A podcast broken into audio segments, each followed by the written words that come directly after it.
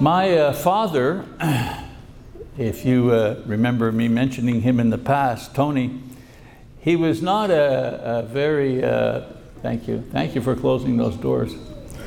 He was not a very patient man, especially around Christmas time. There was no patience uh, uh, around Christmas time.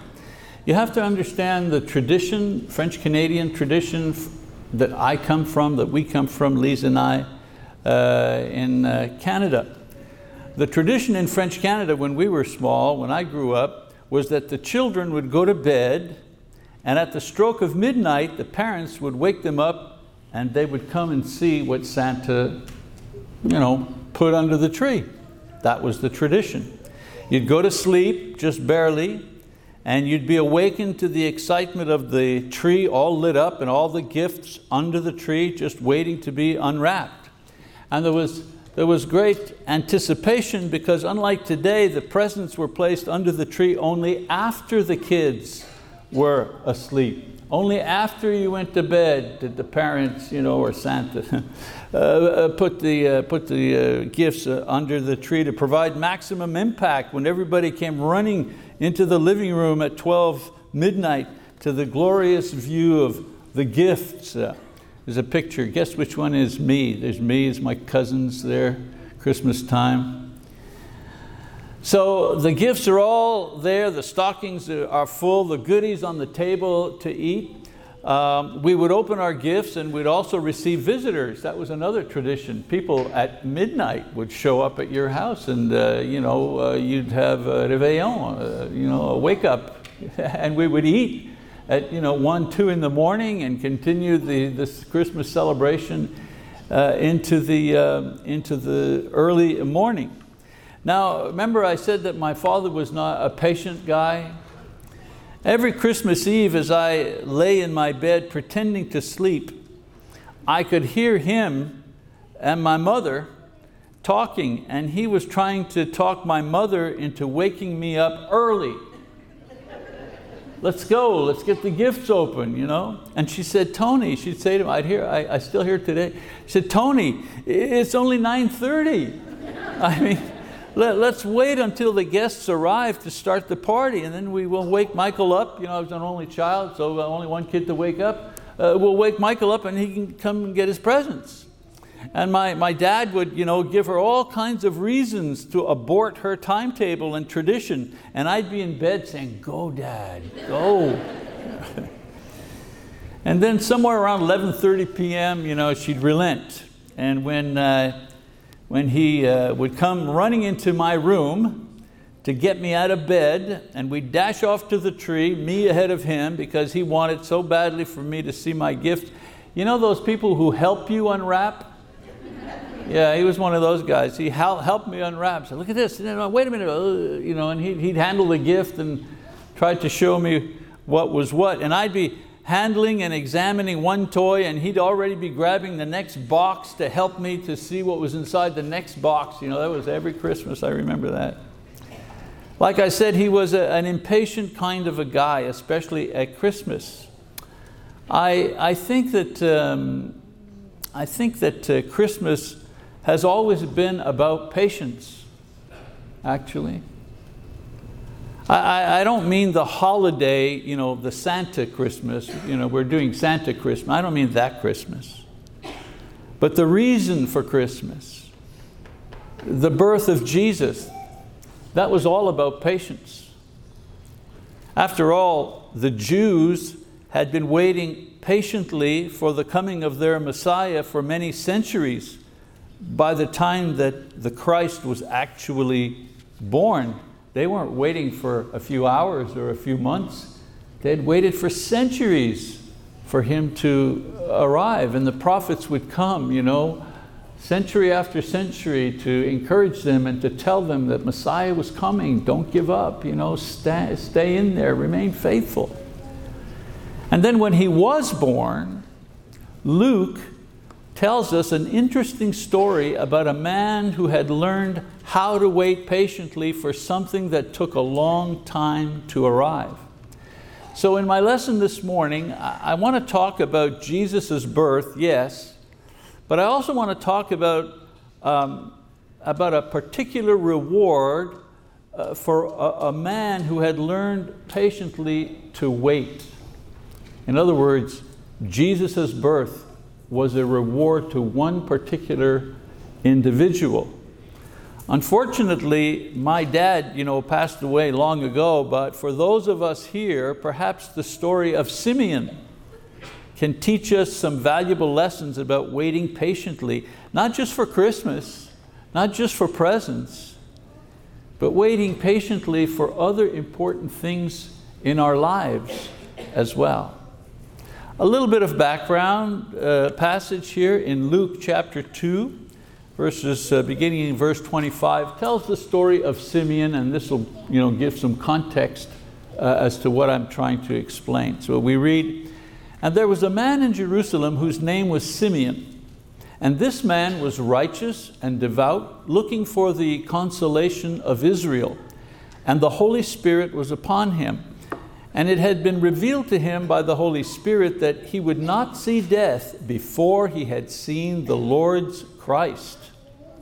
And he came in the Spirit into the temple, and when the parents brought the child Jesus to carry out for him the custom of the law, then he, meaning Simeon, he took him into his arms and he blessed God and said, Now, Lord, you are releasing your bondservant to depart in peace, according to your word, for my eyes have seen your salvation which you have prepared in the presence of all peoples, a light of revelation to the Gentiles and the glory of your people, Israel.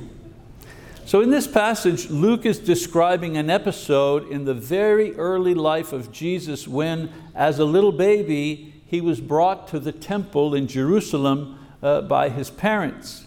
Now, the occasion was during the purification rites necessary for Jewish women to perform who had recently given birth. These were laws for Jewish uh, people.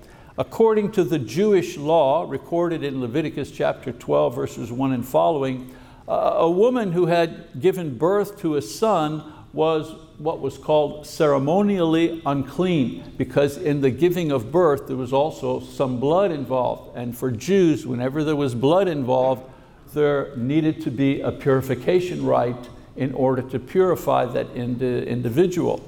This meant that Mary was unable to enter the temple for worship while she was considered, quote, impure for seven days or until the circumcision of the child which was always on the eighth day. And then for 33 more days, she was not allowed to come into the sanctuary. After 40 days, according to the Jewish law, she needed to come to the temple once again and be purified by offering uh, some kind of offering according to the Jewish law. And so, according to these commands, Mary and Joseph were both in Jerusalem with Jesus, in connection with these purification rites, and they also brought the baby Jesus with them. Now, aside from these rites, there was another religious duty necessary that was uh, uh, upon the parents, and that is a newborn, especially a son, had to be presented to the Lord because the law in Israel was that every firstborn belonged to God. It wasn't yours, it was God's. And so you brought the newborn to the temple and you presented the newborn to God, it was His. And then you would redeem the newborn. You'd give a gift, in other words, to the temple and then take back the newborn. It was a ceremony uh, in Exodus uh, 13, 1 and 2 that is required. I'll read that for you very quickly. It says, Then the Lord spoke to Moses, saying, Sanctify, meaning put aside, sanctify to me every firstborn the first offering of every womb among the sons of Israel, both of man and beast, it belongs to me. So God was taking for himself the firstborn of every family and every beast. As I mentioned, the parents would then buy back or redeem the child with a sacrifice and an offering at the temple. So Luke, in his writing, he compacts all of these various rituals into one scene as Mary is at the temple with Joseph, seeing to her purification rites, and the presentation of their firstborn to the Lord. All of that's taking place at the same time. It was during this time that they are met by a devout Jew named Simeon. In the passage that we read, Luke describes him in the following way. He says that Simeon was righteous, meaning he was a good man, he was right with God. It says he was devout, meaning he was devoted to God. It says that he was looking for the consolation of Israel. That means he was consciously waiting for the arrival of the Messiah. Now you need to understand, everybody who read the law uh, and the prophets at that time they knew that God had promised a Redeemer. Yeah, sure. Uh, is a Redeemer coming? Yeah, yeah, we've heard about the Redeemer. It's in the law. We've read about it. One of these days there's going to be a Redeemer. Who knows when it's going to happen? I don't know, but it's going to happen. You know, that was the attitude. One of these days a Redeemer is going to come. But Simeon, he was special because God had revealed to him somehow a dream perhaps or a vision through the Holy Spirit God had revealed that he would not die before seeing with his own eyes the Christ, the anointed one, the Messiah that was promised by God. That was revealed to him. Now, we don't know how long ago this promise was made to him, when he was a young man, an old man, we don't know that. Uh, all we know is that Simeon had waited patiently for that promise to be fulfilled. And at last, it was as he was directed towards the baby Jesus. Luke quotes his prophecy concerning the child, one that later we know was fulfilled as the gospel of Jesus was eventually preached and received both by the Gentiles and the Jews through Paul and the other apostles. We also learn from this character, Simeon, some valuable lessons about waiting patiently for God's promises. Lessons that can quite easily be applied to our very different lives today. So, lessons on waiting patiently.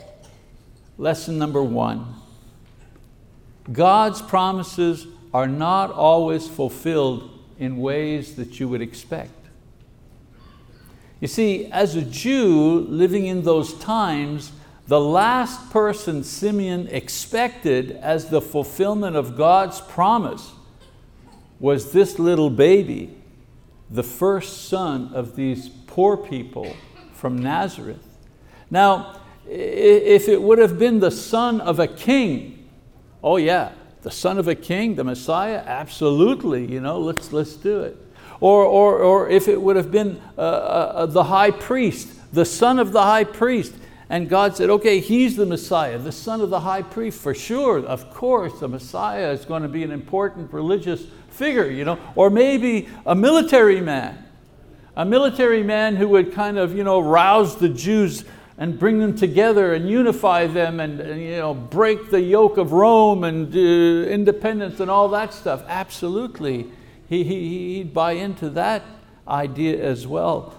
but God's promise turns out to be a little baby in the arms of a poor young girl from Nazareth. This wasn't exactly the image that the Jews had about their Messiah. And yet, this was the one that God led him to as the fulfillment of his lifelong promise. All of his life he waited for this moment and all of a sudden the, the promise is fulfilled through uh, this tiny little baby. You see, God's ways are not our ways, but His ways are perfect, even if they seem strange to us. Sometimes God answers, excuse me, sometimes God's answer is right and it's right before our eyes, but we don't recognize it because we want it in a package that we want rather than the way that He presents it. Waiting patiently for God's fulfilled promise requires us to accept God's answer, not our answer when it comes. Because what we do is we give God our answer and we ask Him to fulfill it. But we're not ready to receive His answer because sometimes His answer doesn't match our request. Waiting patiently, number two. Waiting patiently is an acceptable form of service to God. You know, Simeon did nothing in his life and service to cause or hasten the arrival of, of the Messiah. I mean, he didn't do anything to make Jesus come any faster. And yet God considered him righteous and devout and worthy of a special uh, revelation. The apostles asked Jesus, remember, to enable them to do the works of God. They wanted to do miracles like Jesus, whom they had seen feed the 5,000, and he walked on the water, and they said, Jesus, well, we like that. We like that, we want to do that. We're all about walking on the water, feeding the 5,000, raising the dead. Give us that power, show us, show us. And, and, and what, did, what did Jesus do? Jesus answered and said to them, This is the work of God, that you believe in Him whom He has sent. They wanted to do the big things. They wanted to do the flashy things, the powerful things, the things that would draw attention to themselves. And he says, You want to do the work of God? Believe in the one that He sent. That's the work of God. As Christians, the work of God for us to continue believing the one He sent. Why? Because sometimes I'm sick, and sometimes I hurt, and sometimes I've not been treated right, and sometimes it's not fair. And sometimes I've lost the one that I love. And Jesus says, continue believing in the one that I sent. That's the work of God. That's what pleases God Almighty. Sometimes believing and waiting patiently are the only tasks required of us by God. Whether it's waiting for the next step or the next mission, or simply waiting for death to take us home, like Simeon, once the promise was fulfilled. You see, if it's the Lord we are waiting for, then our faithful and patient waiting is fully pleasing and acceptable to God. One more final lesson on waiting patiently. God always keeps his promises. Always keeps his promises. Simeon had the promise, but during his wait, there must have been times that he grew tired and restless. I mean, some other people you know, at the temple, they must have pitied poor old Simeon Who's that guy? Oh, that's Simeon. Whoa, what's he doing here? Oh, he thinks he's going to be seeing the Messiah, you know, and he's, he's waiting. He comes here every day and he prays and he waits, you know. Poor guy. And, and, and, does he have any followers? No, no. He doesn't teach a class. He doesn't do anything. He, you know, he's just waiting around. And God answered him because all that he had was the promise. That's all he had, the promise. And God answered it unexpectedly one day and made his joy and his life complete. Simeon's experience is like a parable to teach us about our own experience with God's promise to each one of us. That one day He will come, and in the twinkling of an eye, we will all be changed and we will all be with Him in heaven rejoicing forever. When I say all, I'm referring to all who continue to believe in Him as Jesus.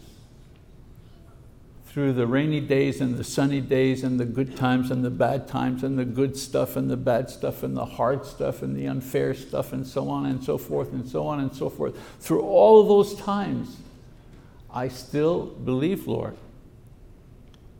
I still believe. And that His promise will be fulfilled one day, probably in a way we cannot even imagine now, a way that will catch us off guard. In closing, uh, let me say one last thing about God's promises. They're for everybody. All of you here, you are all Simeon. You're all Simeon, every single one of you, man and woman and young woman and young uh, man and older person.